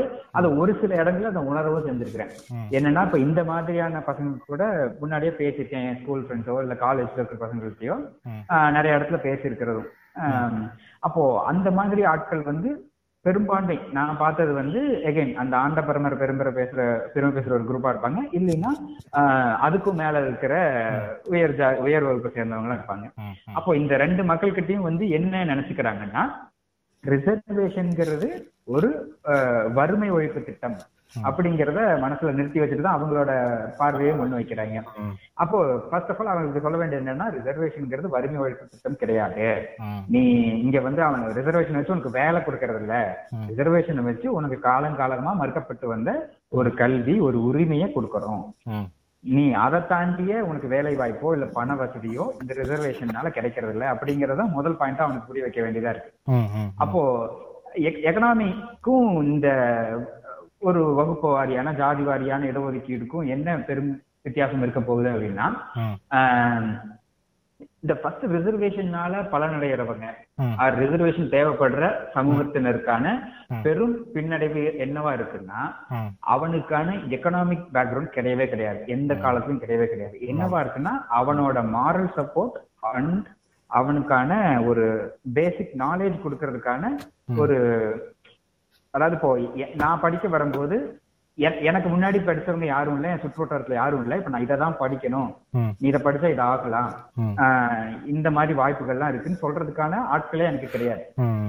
அப்போ எனக்கு அந்த- மாதிரியான ஒரு சூழல்ல இருந்து வரும்போது அப்போ எனக்கு இவ்வாறு இப்படி ஒரு எக்ஸ்ட்ரா ஒரு இது ப்ரிவிலேஜ்னு சொல்றதை விட இது ஒரு என்ன சொல்றது ஒரு உரிமை. அதான். எந்த இடத்துல சொன்னாலும் அது உரிமை தான் ஸோ அந்த உரிமையை வந்து எனக்கு கொடுக்கும்போது என்ன ஆகுது அது எனக்கு ஒரு எக்ஸ்ட்ரா பூஸ்ட் ஆர் எனக்கு ஒரு எக்ஸ்ட்ரா கைடன்ஸ் தான். கவர்மெண்ட் கிட்ட இருந்தே கிடைக்கிற ஒரு எக்ஸ்ட்ரா கைடன்ஸ் மாதிரி தான் அப்போ அந்த ஒரு மூலமா என்ன பண்ணுதுன்னா எனக்கு பின்னாடி இருக்கிற பல தடைகளை ஓரளவுக்கு இது உடைக்குது. முழுசா உடைக்கிறதுன்னு சொல்ல மாட்டேன். ஓரளவுக்கு உடைக்குது. ஆனா இந்த முன்னேறிய வகுப்பு இல்ல உயர் வகுப்புல இருக்கிறவங்களுக்கான பேக்ரவுண்டுன்னு கொஞ்சம் எடுத்து பார்த்தா இப்ப சமீபத்துல கூட என்னோட ஸ்கூல் ஃப்ரெண்ட்ஸ் கிட்ட பேசிட்டு இருக்கும்போது இது எப்ப பேசணும்னா அந்த நியூ எஜுகேஷன் பாலிசி வந்து வரைவுல இருந்து ரிலீஸே பண்ணும்போது திருப்பி ரொம்ப பெரிய டாக் வரதும் ஸ்கூல் ஃப்ரெண்ட்ஸ் கூட ஒரு சும்மா கால் போனோம். அப்ப பேசிட்டு இருக்கும்போது ஒரு ஃப்ரெண்டு கேட்கும்போது சொல்லிட்டு இருந்தேன். ஐ மீன் கேட்டுட்டு இருந்தேன். அவங்க தலைமுறையில எத்தனாவது பட்டதாரி அந்த ஃப்ரெண்டு அப்படின்னு கேட்கும்போது ம், ஆஹ் கிட்டத்தட்ட மூணாவது பட்டதாரி மூணாவது தலைமுறை பட்டதாரி அவங்க தாத்தாவில இருந்து படிச்சிருக்கிறாங்க. அது அ- அவங்க தாத்தா மட்டும் கணக்கு இல்ல. அவங்க இப்ப அண்ணனுக்கு கல்யாணம் ஆயிருக்கு. சோ அவங்க அண்ணனோட குடும்பத்து வரைக்கும் அந்த படிப்புங்கிறது நீண்டுதான். இருக்கு அதாவது நான் கிட்டத்தட்ட அவங்க சமூகத்துல பெரு பெரும்பான்மையோர் படித்தவங்க எல்லாம் இருக்கிறாங்க இப்ப அவங்களுக்கு என்ன ஆகுதுன்னா நீ உனக்கு எந்த ஒரு மனிதனுக்குமே அஹ், வருமானத்துக்கு ஐ மீன் எக்கனாமிக்க தாண்டி எக்கனாமிய தாண்டி அவனுக்கான படிப்புங்கிறத ஒரு மிக பெரும் சொத்தாவோ இல்ல ஒரு. முன்னேற்றமாவோ இருக்க முடியும். சமூகத்துல இருக்கிற முன்னேற்றமாவோ இருக்க முடியும். அப்ப அப்படி இருக்கும்போது அந்த கைடன்ஸை கொடுக்கறதுக்கான அவங்களுக்கு ஒரு குறைஞ்சபட்சம் ஒரு பத்து பதினஞ்சு பேர் சுத்தி இருக்கிறாங்க. அப்போ அது அந்த ஒரு அசட் அந்த அசட் தான். கல்விங்கிற ஒரு அசட் அந்த அசட் இல்லாம போனது எதனால. அதோட வரலாற்று காரணங்கள் என்ன? அப்படிங்கறத பற்றி புரிதலை ஏற்படுத்திட்டு சோ அந்த எனக்கான பின்னடைவுகளை சரி செய்யறதுக்காகத்தான் இந்த ரிசர்வேஷன் அந்த ரிசர்வேஷன்ங்கிறது என்னோட பொருளாதார நிலையை சரி செய்யறதுக்கு இல்ல என்னோட சமூக நிலையை சரி செய்யறதுக்கு. அதனால இது கண்டிப்பா எந்த காலத்திலும் எக்கனாமி பேஸ்டா இருக்கக்கூடாது. அப்படிங்கறத சொல்லணும். அப்படிங்கறதா என்னோட புரிதல். நான் குறைஞ்சது இந்த டிஸ்கஷன்ஸ் மூலமா நான் கத்துக்கிட்டது. கோகுல் ம், என்னன்னா இப்போ ரிசர்வேஷன் வந்து why caste based why not economy based தான் எல்லாருமே கேட்பாங்க. வந்து சோஷியல் மீடியாவா இருக்கட்டும் எங்க போனாலும் இந்த ரிசர்வேஷன் அப்போஸ் பண்றப்ப என்ன பண்ணுவானுங்கன்னா ரிசர்வேஷன் நாங்க அப்போஸ் பண்றோம். கேஸ்ட் பேஸ்ட் அப்போஸ் பண்றோம் பட் எக்கனாமிக் பேஸ்ட் சப்போர்ட் பண்றோம் நாங்க. எக்கனாமி வச்சு இருக்கணும் அப்படின்றது. லசிகி சொன்ன பாயிண்ட் வந்து எல்லாமே கரெக்ட். அது முக்கியமா என்னதுன்னா இது வந்து ஒரு வேலை வாய்ப்பு திட்டமோ இல்ல வறுமை வாய்ப்பு திட்டமோ கிடையாது. சாரி வறுமை வாய்ப்பு திட்டம் கிடையாது. இது வந்து ஒரு சோஷியல் ரெப்ரசன்டேஷனுக்கான ஒரு. வேலை. ஓகேவா? இப்போ ஒரு ஆபீஸ்ல வந்து இத்தனை கம்யூனிட்டி இருக்காங்க. எல்லா- கம்யூனிட்டிக்கான ஒரு வாய்ப்பும் இருக்கணும். இல்ல ஒரே கம்யூனிட்டி இருக்கு. அவங்களுக்கு ஒரு மைனாரிட்டி ஒடுக்கப்படுவாங்க அப்படின்ற பேச்சு இருக்கிறதுக்காக எல்லாருக்கும் ஈக்குவலான ரெப்ரஸன்டேஷன் இருக்குன்றது ரிசர்வேஷனோட. கான்செப்ட் ஓகேவா. சோ இதுல இருந்து எக்கனாமி பேஸ்டுக்கு நம்ம ஏன் நம்ம முடியாது அப்படின்னா ஃபர்ஸ்ட் சொல்லிட்டு வறுமை ஒழிப்பு திட்டம் கிடையாதுன்னு. இன்னொரு சிக்கலும் இருக்கு. என்னன்னா எக்கனாமி பேஸ்டுன்ற ஒரு பேச்சே வந்து அது ஒரு தப்பு. ஏன்னா நீங்க எக்கனாமிக் பேஸ் நீங்க எதுவுமே நீங்க அளந்து பார்க்க முடியாது. என்னன்னா ரெகுலர் இன்கம் வந்து யாருக்குமே கிடையாது. யாருக்கும் கிடையாது எப்படி சொல்றேன்னா ஆர்கனைஸ் செக்டாருக்கா இருக்கும் பாத்தீங்களா? அவங்களுக்கு நீங்க சொல்லலாம். இவ்வளவு இன்கம் வருது அப்படின்ட்டு. அன்ஆர்கனைஸ்டா இருக்கவங்களுக்கா இருக்கட்டும். நீங்க நிறைய பேர் பாத்துருக்கோம் க- இதுல வந்து காலேஜ் எல்லாம் பாத்துருக்கேன் சீட் வாங்கிட்டு வரேன் காட்ட போயிட்டு நான் சீட் வாங்கிட்டு வந்தேன். இந்த மாதிரி ரெண்டாயிரம் ரூபாய் இந்த மாச சம்பளம் அப்படின்னு நம்ம சீட் எல்லாம் காட்டுவாங்க? அந்த மாதிரி ரெண்டாயிரம் வச்சுலாம் அவங்க நல்லா தெரியும். நல்லா சார் நல்லா வயல்லாம் வச்சிருப்பாங்க நல்லா வச்சிருப்பாங்க. அதாவது உங்களோட இன்கம் வந்து கால்குலேட் பண்றதுக்கு எந்த கிரைட்டீரியாமே கிடையாது. இன்னொன்னு நீங்க இந்த வருஷம் நான் நல்ல ப்ராஃபிட்டுக்கு பிசினஸ்ல வந்திருக்கு. சோ வந்து அந்த நல்லா வந்ததால எனக்கு வந்து அந்த விஷயத்துல என் பையனுக்கு வந்து சீட் கிடைக்கல. ரிசர்வேஷன்ல எனக்கு வாய்ப்பு கிடைக்கல. அடுத்த வருஷம் நான் லாஸ் ஆயிட்டேன் அப்படின்னா நான் ஆப்வியஸா எங்க போயிடுறேன்? எக்கனாமிக் டவுன் போயிருந்தேன் நான். ஓகேவா சோ வந்து இந்த எக்கனாமின்றது ஒரு பிக்சடு விஷயமும் கிடையாது. அதை ஒரு கிரைட்டீரியா எடுத்துக்க வேண்டிய தேவையுமே கிடையாது. ஓகேவா சோ வந்து ஆமா இது எல்லாமே வந்து இந்த எக்கனாமின்ற இது ரிசர்வேஷன் நம்ம லிங்கே பண்ணக்கூடாதுன்னு சொல்ல போனா. இன்னொன்னு இப்ப அசைக்கு சொன்ன மாதிரி இப்ப இந்த எஜுகேஷன் வந்து என்ன பண்ணுதுன்னா அந்த கம்யூனிட்டி உருவாக்குது அப்படி மாதிரி நமக்கு அடுத்தடுத்த தலைமுறைக்கு வந்து நம்ம சொல்லி கொடுத்துட்டே போறோம். இப்ப சில பேர் சொல்லுவாங்க இந்த மாதிரி எனக்கு வேலை கிடைச்சிச்சு ரிசர்வேஷன்ல சோ என் பையனுக்கும் கிடைக்கணுமா? கண்டிப்பா கிடைக்கும் தான் நான் சொல்லுவேன். ஏன் சொல்றேன்னா இப்ப எனக்கு கிடைச்ச நான் ஒரு நான் ஒரு கேபிட்டலிஸ்ட் கிடையாது எனக்கு. எனக்கு வந்து ஒரு முதலாளியா நான் போயிட்டு இப்ப எனக்கு வேலை கிடைச்சிச்சு. நான் பத்து அளவுக்கு உட்காந்து சாப்பிடலான்ற ரிசர்வேஷன் கிடையாது. ஓகேவா? நாளைக்கே நான் போயிட்டா என் பையனுக்கு வந்து நான் சேர்த்து வச்சு சொத்தை வச்சு கொடுக்குற அளவுக்குலாம் அவனுக்கு எதுவும் ஸோ ஒரு நீங்க யாரும் எந்த ஒரு கவர்மெண்ட் ஜாபா கூட இருக்கும். அவங்களுக்கு எந்த அளவு இது இருக்குன்னா அவங்க தலைமுறைக்கும் இல்ல அவங்க பையனுக்கும் கொடுக்குற அளவு தான் இருக்கும். அவங்க அடுத்த ஜென்ரேஷன் ஃபுல்லா ராஜா பரம்பரை மாதிரி.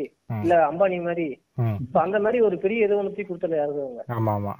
சொல்லுவாங்கல்ல இந்த மாதிரி இன்னொரு ஃப்ரெண்ட் எனக்கு அவர் எஸ்சி ஃப்ரெண்ட் தெரியும். அவன் வீட்டுல வந்து கார் இருக்கு. அவன் வந்து இவ்வளவுதான் மார்க் வாங்கினா அவனுக்கு வந்து எக்ஸாம் அப்ளை பண்றப்பலாம் அவனுக்கு இதே கேட்க மாட்டாங்க காசே கேட்க மாட்டாங்க அவங்க அப்பா வந்து அந்த வேலை பாக்குறாரு. நான் வந்து ஒரு எக்ஸாம்க்கு ஆயிரம் ரூபாய் கட்டுறேன். அவரு நூறு ரூபா தான் கட்டுறான். இப்ப இந்த மாதிரி டாக்ஸ் எல்லாம் வரும். அவன் அவ்வளவு படிச்சிருக்க அவனுக்கு எதுக்கு ஃப்ரீயா தரணும்? அதுக்கு ஒரு மெம் கூட போட்டிருப்பானுங்க அந்த கே- கேப்டன் கேப்டன் அமெரிக்கால ஒரு இது மாதிரி ஐ நோ ஏ கை அந்த மாதிரி ஒரு மெம் வரும். ஆமா அந்த மாதிரிதான் ஆனா அதனால வந்து இந்த நம்ம ஒரு விஷயம் புரிஞ்சுக்கணும். ரிசர்வேஷன்ல ரெண்டு தலைமுறை படிச்சிட்டாங்கன்னா அப்படின்னா அந்த தலைமுறை அப்படியே ஒரு பெரிய ஒரு பணக்கார தலைமுறையெல்லாம் இருக்காது. அவங்க வந்து ரொம்ப கஷ்டப்பட்டு ரொம்ப கிராஸ்ல வந்திருப்பாங்க. ஓகேவா? நம்ம நம்ம அப்பாவா இருக்கட்டும் இல்ல அவங்களோட அப்பாவா இருக்கட்டும் நம்ம நமக்கு தெரியும் நம்ம ஃபேமிலில வந்து இப்ப எல்லாருமே வந்து சொல்லுவாங்க இந்த மாதிரி சுதந்திர போராட்டத்துல வந்து நான் பெரிய இதா இருந்தோம். எங்க எங்க- தாத்தா சுதந்திர போராட்ட வீரர். ம். அது மாதிரி சில பேர் சொல்லுவாங்க. நான் பாக்குறப்ப எங்க தாத்தா சுதந்திர போராட்ட வீரர் தான் கிடையாது. ஓகேவா. அவர் ஒரு டீச்சர். அவர் எப்படி வந்தாருன்னா அவர் ஒரு பதினஞ்சு வயசுக்கு மேல ஆனதுக்கு அப்புறம் ஸ்கூல்ல சேர்க்கறாங்க அவர். ஓகேவா? பதினஞ்சு வயசு ஆவா. அவர் நல்ல ஒரு மாடு வச்சுட்டு இருக்காரு. அதுக்கு அப்புறம் தான் அவர் ஸ்கூல்ல சேர்க்கறாங்க. அவர் அப்ப சேர்த்தது யாருன்னா இந்த திராவிடியன் மூமெண்ட். ஓ. அந்த அந்த சுயமரியாதை இயக்கம் வச்சிருந்தீங்களா அவங்க மூலியமா அவர் வந்து ஸ்கூல்ல சேர்றாரு. அவர் படிச்சு எச்சம் ஆகுறாரு ஓகேவா சோ அப்ப வந்து இந்த- மாதிரி ஒரு விஷயத்த வந்து நம்ம இந்த சோசியல் ஜஸ்டிஸ் பேசுறவங்க வந்து சாரி நான் டாபிக் மாதிரி போயிட்டு நினைக்கிறேன். என்ன சொல்ல வந்தேன்னா. இல்ல என்ன சொல்ல வந்தேன்னா இந்த இந்த இந்த மாதிரி பண்றாங்க இல்லையா? இப்ப தாத்தா வந்துட்டாரு. எங்க அப்பாவும் டீச்சரா இருக்காரு. எனக்கு வந்து ரிசர்வேஷன் மூலியமா ஒரு பேங்க் ஜாப் எனக்கு கிடைச்சிருக்கு. ஓகேவா. இன்கேஸ் எனக்கு ஒரு ஜாப் கிடைக்கல அப்படின்னா. நான் எங்க இருந்திருப்பேன்? நான் வேற வேலை தேடிட்டு இருந்திருப்பேன். ஓகேவா இப்போ வந்து எங்க தாத்தாவே எங்க அப்பாவும் டீச்சருங்கிறதால மாதிரி தான் ப்ரிவிலேஜ் இருக்குல்ல? நீ நல்லா சுத்து இருக்குல்ல அப்படின்னா என்னால வந்து தனி தனியா சர்வே பண்ண முடியாது.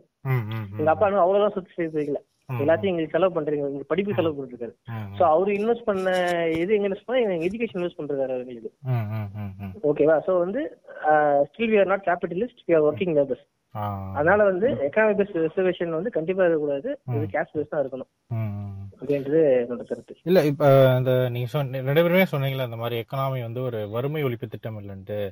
இது வந்து ஃபர்ஸ்ட் வந்து அந்த நைன்டீன் பிப்டிஸ்ல நம்ம கான்ஸ்டியூஷன் சொல்லும் போது அம்பேத்கர் வந்து ரிசர்வேஷன் ஒரு கான்செப்ட் நம்ம கான்ஸ்டியூஷன்ல வைக்கும் போது வெறித்தனமான பொசிஷன் ரொம்ப ரொம்ப பொசிஷன் ஏன்னா அங்க இருக்கிற எல்லாருமே வந்து மேக்சிமம் வந்து high caste upper caste peoples தான் நிறைய பேர் இருந்தாங்க. ஏகப்பட்ட அப்போசிஷன் அது எப்படி கொடுக்கலாம்? ஆனா சில பேர் என்ன சொன்னாங்கன்னா சப்போர்ட் பண்ணாங்க ரிசர்வேஷனை சப்போர்ட் பண்றோம். ஆனா நீங்க வைக்கிற கேஸ்ட் பேஸ்டு ரிசர்வேஷன் கூடாது எக்கனாமிக்ல வாங்க நிறைய பேர் போர் பீப்புள் இருக்காங்க அப்படின்னு சொன்னபோது அப்ப அப்பயே வந்திருக்கு அந்த பேச்சு. நைன்டீன் பிப்டிஸ்ல வந்து எக்கனாமிக் பேஸ்ட் ரிசர்வேஷன் பேசியிருக்காங்க. அப்ப நேரு எழுந்து சொல்லுவார் இந்த மாதிரி.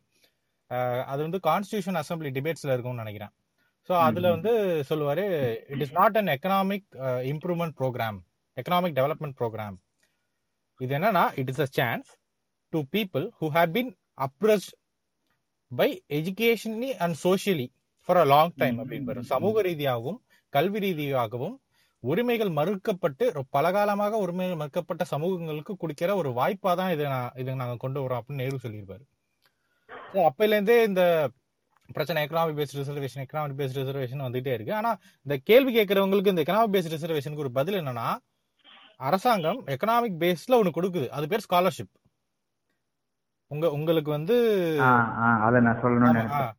உங்களுக்கு வந்து இந்த மாதிரி வறுமை கோட்டுக்கு கீழே இருக்கீங்க. அஹ், கல்வி கல்விக்கு வந்து வழங்க முடியல அப்படின்னா ஸ்காலர்ஷிப் இருக்கு. ஸ்காலர்ஷிப் வந்து கண்டிப்பா எல்லாருக்கும் கொடுத்துட்டே தான் இருக்காங்க. எல்லாருக்கும் பிசி கொடுக்குறாங்க எம்பிசி கொடுக்குறாங்க எஸ்சி கொடுக்குறாங்க பட் ரேஷியோஸ் மாறும் பட் கண்டிப்பா கொடுக்குறாங்க. ஸோ இது இதுக்கு மேலேயே வந்து எக்கனாமிக் பேஸ்ட் ரிசர்வேஷன்ல கேட்கறது வந்து ஒரு அபத்தமா தான் நான் சொல்றேன். நீ நீ சொன்னல அசை இந்த ஃபர்ஸ்ட் ஜெனரேஷன் பத்தி பேசினல அது வந்து ஒரு முக்கியமான ஒரு டாபிக் நிறைய. பேர் ரிசர்வேஷன் பத்தி என்கிட்ட இது பண்ணும்போது உன் கிளாஸ்ல சொல்ல உன்னோட கிளாஸ்ல ஃபர்ஸ்ட் ஜெனரேஷன் கிராஜுவேட்ஸ் ஒரு லிஸ்டடு அதுல. அப்பர் கேஸ்ட் அப்பர் இந்த ஓசி அந்த கேட்டகரியில வரவன் எத்தனை பேர்னு பாரு. பிசி எத்தனை பேர்னு பாரு. எம்பிசி எத்தனை பேர்னு பாரு. எஸ்சி எஸ்டி எத்தனை பேர்னு பாரு. நீ இந்த உங்க கிளாஸ்ல நீங்க வந்து பெருசா போய் ஒரு லைப்ரரி போய் ஸ்டாட்டிஸ்டிக்ஸ் எடுத்து படிக்கணுன்ற அவசியமே கிடையாது. உங்க கிளாஸ்ல போய் பாருங்க. ஒரு லிஸ்ட் எடுங்க. உங்களுக்கே தெரிஞ்சிரும். ஃபர்ஸ்ட் ஃபர்ஸ்ட் கிராஜுவேட்ஸ் யாரு அதிகமா இருக்கா? அங்க கேள்வி கேட்கணும். ஏன் இதுல மட்டும் அதிகமா இருக்கான்? ஏன் அதுல அதிகமா இல்ல? கேள்வி எல்லாருமே கேட்கணும். சோ கேட்டா உங்களுக்கான பதில் உங்களுக்கே தெரிஞ்சிடும் ஏன் இது வந்து இவ்வளவு முக்கியம்? அதே மாதிரி ஈவன் அந்த இதுலயே வந்து இப்ப கோகுல் சொன்ன மாதிரி ஒருத்தன் கிடைச்சிருச்சுல இன்னொருத்தன் கிடைக்காது கிடைக்கல அந்த மாதிரி பேச உங்க அப்பா தான் கிடைச்சிருச்சுலப்பா அப்படியே. எதுக்கு பையனுக்கு கொடுக்கணும்ன்ற மாதிரி கேள்வி வரும் அதுல பாத்தீங்கன்னா அதான் ரிசர்வேஷன்ல வந்து இண்டிவிஜுவல் வியூல பார்க்கவே முடியாது நம்ம ஒரு தனிப்பட்ட பார்வையில பார்க்கவே. முடியாது பார்த்தாலும் தப்பு நம்ம. இங்க இருந்து பார்க்கணும்னா ஒரு அரசாங்கத்தோட பார்வையில தான் பார்க்கணும் ம், இப்போ ஒரு. ஒரு ஈவன் இப்ப ரிசர்வேஷன் அப்போஸ் பண்ற ஒருத்தங்க இருந்தாங்கன்னா அவங்களை கூப்பிட்டு உங்களுக்கு கீழே ஒரு பத்து பேரு அவங்களுக்கு கீழே. வந்து இப்போ உணவோ இல்ல வேற ஏதாச்சும் ப்ராப்பர்ட்டிஸோ இதை டிஸ்ட்ரிபியூட் பண்ணாங்கன்னா அவன் எப்படி எந்த பேசிஸ்ல டிஸ்ட்ரிபியூட் பண்ணுவான் அப்ப கீழே இருந்தா வருவான் எவனுக்கு அதிகமா இல்லையோ அவன் கிட்ட இருந்தா கொண்டுட்டு. வருவான் சோ அதே மாதிரி தான் ஒரு கவர்மெண்ட்டும் அப்படிதான் பார்க்க முடியும். நீங்க வந்து இப்ப அப்பாக்கு அப்பா கிடைச்சிருச்சுல எதுக்கு பையன் கிடைக்கணும்னா நீங்க அப்படி பார்க்காதீங்க ஒரு சொசைட்டியா பாருங்க அந்த சமூகத்துல அந்த குறிப்பிட்ட ஜாதியில எத்தனை பேர் படிச்சவங்க இருக்காங்க. எத்த எத்தனை பேர் டுவெல்த் முடிச்சிருக்காங்க? எத்தனை பேர் காலேஜ் முடிச்சிருக்காங்க? எத்தனை பேர் மாஸ்டர்ஸ் பண்ணிருக்காங்க? எத்தனை பேர் பிஹெச்டி பண்ணிருக்காங்க? அப்படின்னு பாத்தீங்கன்னா உங்களுக்கு அந்த டேட்டா வந்து இன்னும் நல்லா தெரிஞ்சிரும். So further. இதுல இன்னொரு சப் டாபிக் பாத்தீங்கன்னா விமன் எஜுகேஷன் பத்தி கண்டிப்பா நம்ம பேசியே ஆகணும். ஸோ எப்படின்னா இப்போ உங்களுடைய சமூகம் வந்து ஒரு முன்னேறிய சமூகம் அப்படின்னு தெரிஞ்சுக்கணும்னா விமன் எஜுகேஷனை நீங்க வச்சாலே தெரிஞ்சிடும் நீங்க வந்து எந்த மாதிரியான ஒரு சமூக படிநிலையில இருக்கீங்கன்ட்டு. விமன் வந்து இப்ப சொல்றேன். ஏன்னா இப்ப வந்து எல்லாருமே நம்ம கல்லூரி போறோம் வேலைக்கு போயிட்டு இருக்கோம் பட் நம்ம அம்மா தலைமுறை எடுத்து பாருங்க. எத்தனை. பேர் எத்தனை பேரோட அம்மா படிச்சிருக்காங்க எத்தனை பேரோட அம்மா படிச்சுட்டு வேலைக்கு போறாங்க எத்தனை பேர் அம்மா அரசாங்க அதிகாரிகளா இருக்காங்க. அதுலயும். வந்து குறிப்பா பார்க்கணும்னா எத்தனை பேரோட அம்மா இந்த கவர்மெண்ட்ல அரசாங்க வேலையில இந்த பாலிசி மேக்கிங் போஸ்டிங்ஸ் இருக்கும்ல. அதுல யார் இருக்கா? நீங்க அந்த லிஸ்ட் எடுத்து பாத்தீங்கன்னாலும் உங்களுக்கு தெரியும். எந்தெந்த சமூகத்துல எத்தனை பேர் எந்தெந்த விகிதத்துல இருக்காங்கன்ட்டு. ஸோ சும்மா வந்து அரசாங்கம் வந்து இப்ப நீங்க சிம்பிளா அவங்கள்ட்ட நான் நம்ம கொடுக்குற சஜஷன் என்னன்னா இப்ப பிசி எம்பிசி எஸ்சி எஸ்டின்னு பிரிக்கிறாங்கல்ல ஏன் பிரிக்கிறாங்க? எப்படி பிரிக்கிறாங்க? எதன் அடிப்படையில இது பிரிச்சாங்க? அப்படின்னு. ஒவ்வொருத்தருக்கு வாரியம் இருக்கு. பிசிக்கு வாரியம் இருக்கு. எம்பிசி வாரியம் இருக்கு. ஏன் இதெல்லாம் உட்காந்து கிளாசிஃபை பண்ணாங்க. எந்த பேசிஸ்ல பிடிச்சாங்க அப்படின்ட்டு நீங்க பாத்தீங்கன்னா அதுவே உங்களுக்கு புரிஞ்சிடும் சும்மா நீங்க வந்து இந்த ஆண்ட பரம்பரை எல்லாம் பாத்தீங்கன்னா மேக்ஸிமம் வந்து எங்க இருப்பானுங்கன்னா ஒண்ணு பிசில இருப்பானுங்க எம்பிசி இருப்பானுங்க. அவன்கிட்ட கேட்டேன் அப்பனா நீங்க ஓசில இருக்குதுடா வேணா நீ எதுக்கு பிசிலயும் எம்பிசிலயும் இருக்க? சோ பார்த்தா தெரிஞ்சிடும் அவன் அவனை மட்டும் பா- பார்த்துட்டு பேசிக்கிட்டு இருப்பான். சோ சுத்தி இருக்கிறவங்க பார்க்க மாட்டான். அடுத்து முக்கியமான தலைவர் இல்ல இல்ல இன்னும் கடைசியா ஒரே ஒரு பாயிண்ட் மட்டும் ஆட் சொல்லு ஆஹ் so நான் இந்த மாதிரியான ஒரு டிஸ்கஷன்ஸ்க்கு போகும்போது எல்லாத்துக்கும் மோஸ்ட் ஆஃப் த ஃப்ரெண்ட்ஸ்க்கு வந்து நான் ஒரே ஒரு சின்ன ரெஃபரன்ஸ் சொல்லுவேன். அந்த ரெஃபரன்ஸ் வந்து அவங்களுக்கு கொஞ்சம் ஈஸியா ரிலேட்டபிளாவும் இருக்கும்.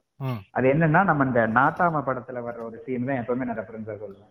அதாவது இந்த ஜாதி அமைப்புங்கிறது எவ்வளவு வலுவானது அது அந்த வலு வந்து உன்னோட எக்கனாமியை தாண்டி எவ்வளவு வலுவா ஊன்றி இருக்குது அப்படிங்கறத சொல்றதுக்காக அந்த நாட்டம படத்துல இருக்கிற ஒரு சீன் சொல்லுங்க. என்னன்னா அதுல அந்த மீனாக்கு வந்து கல்யாணமாய் சரத்குமார் வீட்டுக்கு போயிருப்பா. அவங்க அப்பா வினி சக்கரவர்த்தி வந்து பெரிய தொழிலதிபரா இருப்பாரு. சோ மீனா போயிட்டு அங்க வந்து ரொம்ப அதிகாரம் பண்ணிட்டு நான் படிச்ச பொண்ணு ரொம்ப அதிகாரமா அப்படிங்கிற மாதிரி இருப்பாங்க. ஆனா சரத்குமார் எதுவும் கண்டுக்காத மாதிரி இருப்பாரு. சோ ஒரு நாள் வந்து சரத்குமார் வீட்டுல இருக்கும்போது வினி சக்கரவர்த்தி அவங்க அப்பா பெரிய தொழிலதிபர். மீனாவோட அப்பா வருவாரு வீட்டுக்கு அது வரைக்கும் அவங்க அப்பாவை பெரிய ராஜா மாதிரி பார்த்துட்டு இருந்த மீனா. சரத்குமார் கிட்ட அவர் குனிஞ்சு நின்னு கை கட்டி வாய்ப்படுத்தி பேசிட்டு போயிடுவாரு வினி சக்கரவர்த்தி. அப்போ அந்த ஒரு சீன் தான் வந்து நான் எல்லாத்துக்கும் ரெஃபரன்ஸா சொல்லுவேன். உன்னோட எக்கனாமி எவ்வளவு முன்னேறினாலும். இந்த ஜாதிய கட்டமைப்பு வந்து உன்னை சமூக ரீதியா எந்த அளவுக்கு ஒடுக்குது அப்படிங்கறது அந்த ஒரு சீன் தான் எல்லாத்துக்கும் ரெஃபரன்ஸா சொல்லுவேன். அது சட்டுன்னு புரியும். அது இப்ப சொல்றது இங்கேயும் ஓரளவுக்கு ரிலேட்டபிளா இருக்கும்னு நினைக்கிறேன். ஆமா. நீ நீ சொன்ன விஷயம் எனக்கு இன்னொரு விஷயம் ஒரு பேசணும்னு நினைச்சு அது ஸ்ட்ரைக் ஆயிடுச்சு. என்னன்னா இப்ப இந்த சொன்ன ஸ்டார்டிங் நைன்டீன் பிப்டிஸ்ல இந்த பிரச்சனை ஆஹ் அந்த மாதிரி கேஸ்ட் பேஸ்டு ரிசர்வேஷன் இல்லாம எக்கனாமிக் பேஸ்டு ரிசர்வேஷன் கொடுக்கணும்னு பிரச்சனை இருக்கும்போது அம்பேத்கர் தான் அம்பேத்கர் வந்து கேஸ்ட் பேஸ்டு ரிசர்வேஷன் தான் இது சப்போர்ட் அங்க நிறைய பேர் என்ன சொன்னாங்கன்னா எக்கனாமி பத்தி சொல்லும்போது அம்பேத்கர் சொன்னாரு நீங்க ஒன்னு தப்பா புரிஞ்சுகிட்டு இருக்கீங்க. இங்க வந்து நான் இந்தியாவை பொறுத்த வரைக்கும் இந்த எக்கனாமி அப்படின்றது வறுமை என்பது ஜாதியாக தான் இருக்கு. அது அப்பையில இருந்தே இருக்கு. இப்ப வேணா சில பேர் சொல்லிக்கலாம். பாருங்க நான் இது பண்ணிக்கலாம் பட் அப்ப இருக்க சுச்சுவேஷன் பாருங்க. இப்ப இருக்க ம். சுச்சுவேஷன் நீங்க வந்து நீங்க இந்த மாதிரி ஒன்னு ரெண்டு எக்ஸாம்பிள் சொல்லலாம். பட் ஆனா நாங்க வந்து லட்ச லட்சமா ஒரு எக்ஸாம்பிள் சொல்ல முடியும். இப்ப இப்ப கூட ஒருத்தர் சாணக்கியான்னு ஒருத்தர் பேசிட்டு இருந்தாரு. தாத்தா ரட்டமலை சீனிவாசன் இருக்காரு தெரியாது அவங்களுக்கு அப்படி என்ன டைலாக் பேசிட்டு இருந்தாரு சாணக்கியால அவரோட சாணக்கியத்தனத்தை காமிக்கிறேன் அந்த மாதிரி ஒன்னு ரெண்டு சாம்பிள் இருபது லட்சம் பேர்ல ரட்டமலை சீனிவாசன் ஒருத்தர். அது அது மாதிரி ஒரு சாம்பிள் எடுத்துட்டு ஒட்டுமொத்த சமூகமும் முன்னேறிடுச்சு அப்படின்னு சொல்றதெல்லாம் ஒரு அபத்தம் தான். இல்ல இன்னொன்னு என்னன்னா நீ இப்போ நம்ம ரிசர்வேஷன் பத்தி இவ்வளவு பேசுறோம். ஆனா இப்ப ரிசர்வேஷனுக்கான மூல காரணம் வந்து ஜாதி. இந்த ஜாதியை பத்தின புரிதலே இல்லாம நம்ம ரிசர்வேஷன் மட்டும் சொல்லிட்டு இருக்கு யூஸ் இல்லை. அந்த ஜாதி பத்தி கண்டிப்பா பேசணும்ல நம்ம. ஏன்னா அது பத்தின ஒரு புது ஒரு தெளிவான பார்வை இருந்தாலே ரிசர்வேஷன் அவனுக்கு ஈஸி ஆயிடும். நான் எல்லாருக்குமே எப்படி சொல்லுவேன்னா வந்து ரிசர்வேஷன் கேஸ்டிசம் வந்து இப்ப ஈவன் இந்த இவர் அமெரிக்கால ஒரு அவர் பேர் என்ன? அஹ், கொன்னாங்கல்ல போலீஸ்.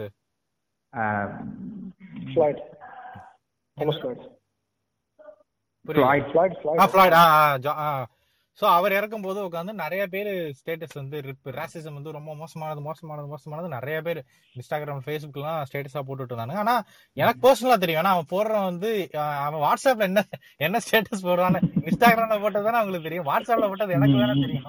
அப்படின்ட்டு இருந்துச்சு. சோ இவன் எப்படி ராசிசம் பத்தி எல்லாம் பேசுறான் அப்படின்ட்டு எனக்கு தோணுச்சு. இவன் அப்ப கேஸ்டிசம் பத்தி இவங்களுக்கு எதுவுமே தெரியாம ராசிசம் வந்து ரொம்ப உலகத்திலே மோசமானது அப்படின்னு பேசிட்டு இருக்காங்க. சோ அத அத நான் நான் எப்படி டெஃபினேஷன் சொல்லுவேன்னா ரேசிசம்ன்றது ரேசிசம் என்ன கேட்டா ரேசிசம் வச்சு கேஸ்டிசம் எக்ஸ்பிளைன் பண்றது ரொம்ப ரொம்ப ஈஸி உண்மையிலே. இப்ப வந்து இப்ப ரேசிசம்னா ஒரு பத்து கருப்பினத்த பேர் இருக்காங்க பத்து வெள்ளையின பேர் இருக்காங்கன்னா நிறத்தை வச்சு நான் நான் உயர்ந்தவன் தாழ்ந்தவன் சொல்றது ரேசிசம் இதே கேஸ்டிசம்னா அதே அந்த பத்து பேர் பத்து பேர் தனித்தனியா இருக்காங்கல்ல இந்த வெள்ளையா இருக்க பத்து பேர்ல ரெண்டு ரெண்டு அஞ்சு அஞ்சா பிரிங்க பத்து அந்த கருப்பா இருக்க பத்து பேர்லயே ரெண்டு ரெண்டு குரூப்பா அஞ்சு குரூப் பிரிங்க.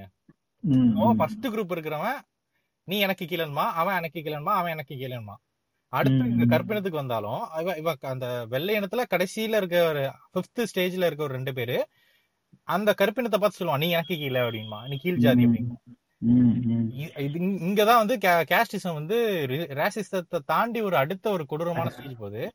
அவன் கருப்பா தான் இருப்பான். அவனுக்கு கீழே ஒருத்தன் கருப்பா தான் இருப்பான். ஆனா அவன் என்ன சொல்லுவானா எனக்கு கீழே நீ அப்படின்பா ம், ம், ம். சோ நீங்க நீங்க வந்து உருவ அமைப்புல பார்த்தா இவன் அதான் ரொம்ப கேவலம். இவன் அவனாச்சும் குறைஞ்சது உருவ அமைப்புல கொஞ்சம் வித்தியாசமா இருக்கான். இங்க நம்ம வந்து நீ- நம்ம வரிசையா நிக்க வச்சா எவன் எந்த ஜாதின்னு கூட கண்டுபிடிக்க முடியாது. அந்த நீ சொன்ன பாயிண்ட் கரெக்ட் இது நான் நிறைய இடத்துல எங்க பாத்துருக்கேன்னா ஒரு MBC community and SC ST community ஒரு இந்த எங்க ரீஜன் கடலூர் ரீஜன்ல நீ பார்த்தா எல்லாரும் ஒரே மாதிரி தான் இருப்பாங்க. ஒரே. வேலைக்கு தான் போவாங்க. ஆமா ஆமா ஆ, எல்லாரும் ஸ்டாண்டர்ட்ல தான் பார்ப்பாங்க. ஸ்டாண்டர்ட்ல பாக்குறதுல வந்து அதுல ரெண்டு பேர் பிரிவு இருக்கும். இந்த மாதிரி அவங்க அந்த இது இந்த இதுன்ற மாதிரி இருக்கும். ஓகே அந்த மாதிரி வந்து இவங்க எல்லாருமே கூலியோட தான் பார்ப்பாங்க. ஆனா இருந்தாலும் அவங்களுக்குள்ள ஒரு இது. நாங்களாம் வந்து அப்படி ஆண்டுட்டோம் இப்படி ஓ ஆண்டுட்டோம் சரி சரி சரி. ஓகே அதனால அப்பியரன்ஸ்ல வந்து எந்த டிஃபரன்ஸுமே கிடையாது ம் இவங்க மென்டலி தான் அந்த இது போட்டு குழப்பிட்டு இருக்காங்க தேவையில்லாம. இது அந்த ஜாதி அமைப்போட ஒரு ரொம்ப ஒரு ஸ்ட்ராங்கர் சைடுன்னு கேட்டா அதுதான். ஆமா. எனக்கு கீழே ஒருத்தன் இருக்கிறாங்கிற ஒரு கம்ஃபர்ட்ட கொடுக்குது. நமக்கு மேல ஒருத்தன் இருந்து அமுக்குறானே அப்படிங்கறதெல்லாம் யோசிக்கிறத தாண்டி நமக்கு கீழே ஒருத்தன் இருக்கிறான் நம்ம அவன் நடிச்சிட்டு கிடப்போம் அப்படிங்கிற மாதிரியான ஒரு கம்ஃபர்ட்டை கொடுக்கறதுங்கிறது ஜாதி கூட ஒரு பெரிய பலம் தான். அது அவ்வளவு சீக்கிரம் உடைக்க முடியாம இருக்கிறதுக்கான காரணமும் அதுவா தான் இருக்குன்னு நினைக்கிறேன் ஈவன் இப்ப இந்த நம்ம எக்கனாமிக் பேஸ்ட் ரிசர்வேஷன் பேசிட்டு இருந்தோம்ல இதுலயே பாத்தீங்கன்னா அந்த கேள்வியில வந்து நம்ம வந்து இப்ப பாத்தீங்கன்னா ஒரு பர்டிகுலர் சமூகத்துக்கு வந்து இப்ப எஸ்சிலே உள்ஒதுக்கீடு கொடுத்திருக்காங்க. எஸ்சிஏ அப்படின்ற ஒரு ஒரு கேட்டகரியில வந்து உள்ஒதுக்கீடு ஒரு மூணு பர்சன்டேஜ் நீதிமன்றம் கூட இப்போ அதை உறுதி செஞ்சு அதுதான். அதுதான் அதுதான். சோ அத பத்தி எல்லாம் பேசும்போது இப்ப வந்து என்ன சொல்லுவானுங்க இன்னுமே குலக்கல்விக்கு சப்போர்ட் பண்ற கேட்டகரி எல்லாம் இருக்கு. ராஜாஜி கொண்டு வந்ததுக்கெல்லாம். சோ அவங்க எல்லாம் சொல்லுவாங்க வந்து ரொம்ப ஈஸியா பேசுவானுங்க ரொம்ப அசால்ட்டா பேசுவானுங்க. பேசிட்டு என்ன சொல்லுவானுங்க இங்க பாருப்பா நீ நீ வந்து உங்க அப்பாவை செஞ்ச வேலையை நீ செய்யறது பிரச்சனை கிடையாது. ஆனா சில பேர் வந்து அந்த ஒரு மேனுவல் ஸ்கேவெஞ்சிங்ன்ற ஒரு தொழில் பண்றாங்க. அது வந்து உல- உலகத்துல வந்து எப்படி சொல்றது? அது வந்து ஒரு மிஷின் வச்சுதான் பண்ணணுமே தவிர ஒரு மனுஷன் இறக்கி பண்றது வந்து எப்படி சொல்றது? ஒரு ஒரு ஹியூமன். ரேஸுக்கே வந்து அவமா நம்ம எல்லாம் வந்து வெக்கி தலை குனிகிற ஒரு நிலை இது. அதுல எத்தனையோ பேர் செத்துட்டு இருக்காங்க. இதை விட கொடுமை என்னன்னா இப்ப மேனுவல் ஸ்வீப்பர்ஸ் வந்து ஃபாரின்ல இருக்காங்களான்னா இருக்காங்க. எல்லா உலகத்துல எல்லா இடத்துலயும் மேனுவல் ஸ்வீப்பிங் வந்து இருக்கு. ஆனா இந்தியால என்ன வித்தியாசம்னா நூறு தலைமுறைக்கு முன்னாடி ஒருத்தர் தான் அவன் அதே வேலை தான் பண்ணிட்டு இருந்திருப்பான். சோ ஒரு ஜாதியா வச்சு நீ இதை மட்டும் தான் பண்ணி இதுல இருந்து வேற போகாத அப்படின்றாங்க. அப்ப இவங்க கிட்ட அவங்க அப்பாவோட தொழிலை கத்துக்கணும் அது எப்படி கத்துக்க முடியும்? அது எப்படி ஒரு ஒரு மனிதாபிமானமா இருக்க முடியும்? சரி அப்ப சொல்லும் போது நம்ம கேட்போம் அந்த மாதிரி பாருப்பா ரிசர்வேஷன்ன்றது இப்படி மட்டும் இல்ல இந்த மாதிரியும் இருக்கு.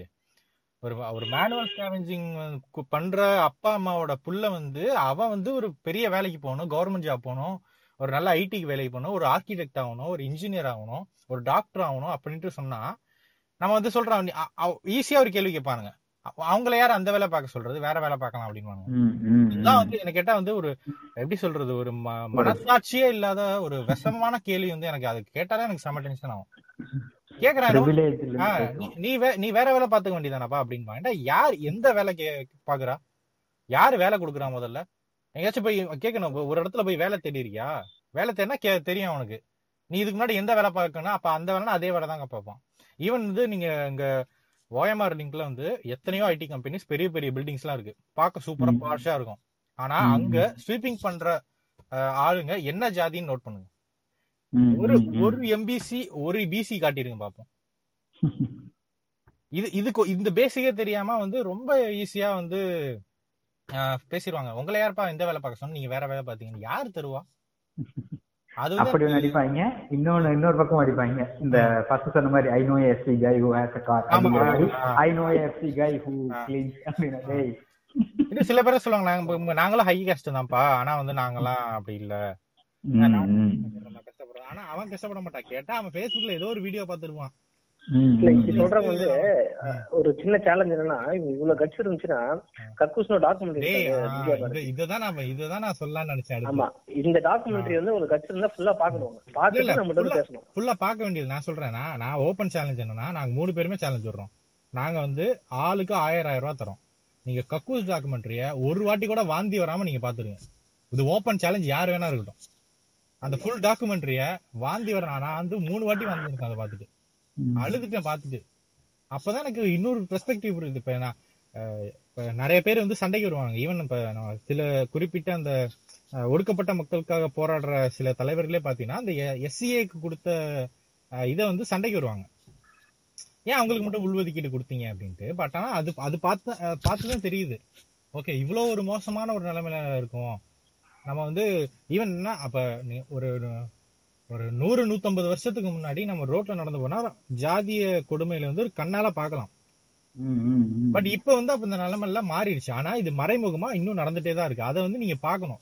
நம்ம ரோட்ல போகும்போது ஃபுல்லா பில்டிங் ஹோட்டல்ஸ் மட்டும் பார்த்துட்டே இருந்தா நம்ம கணக்கு இது தெரியாது.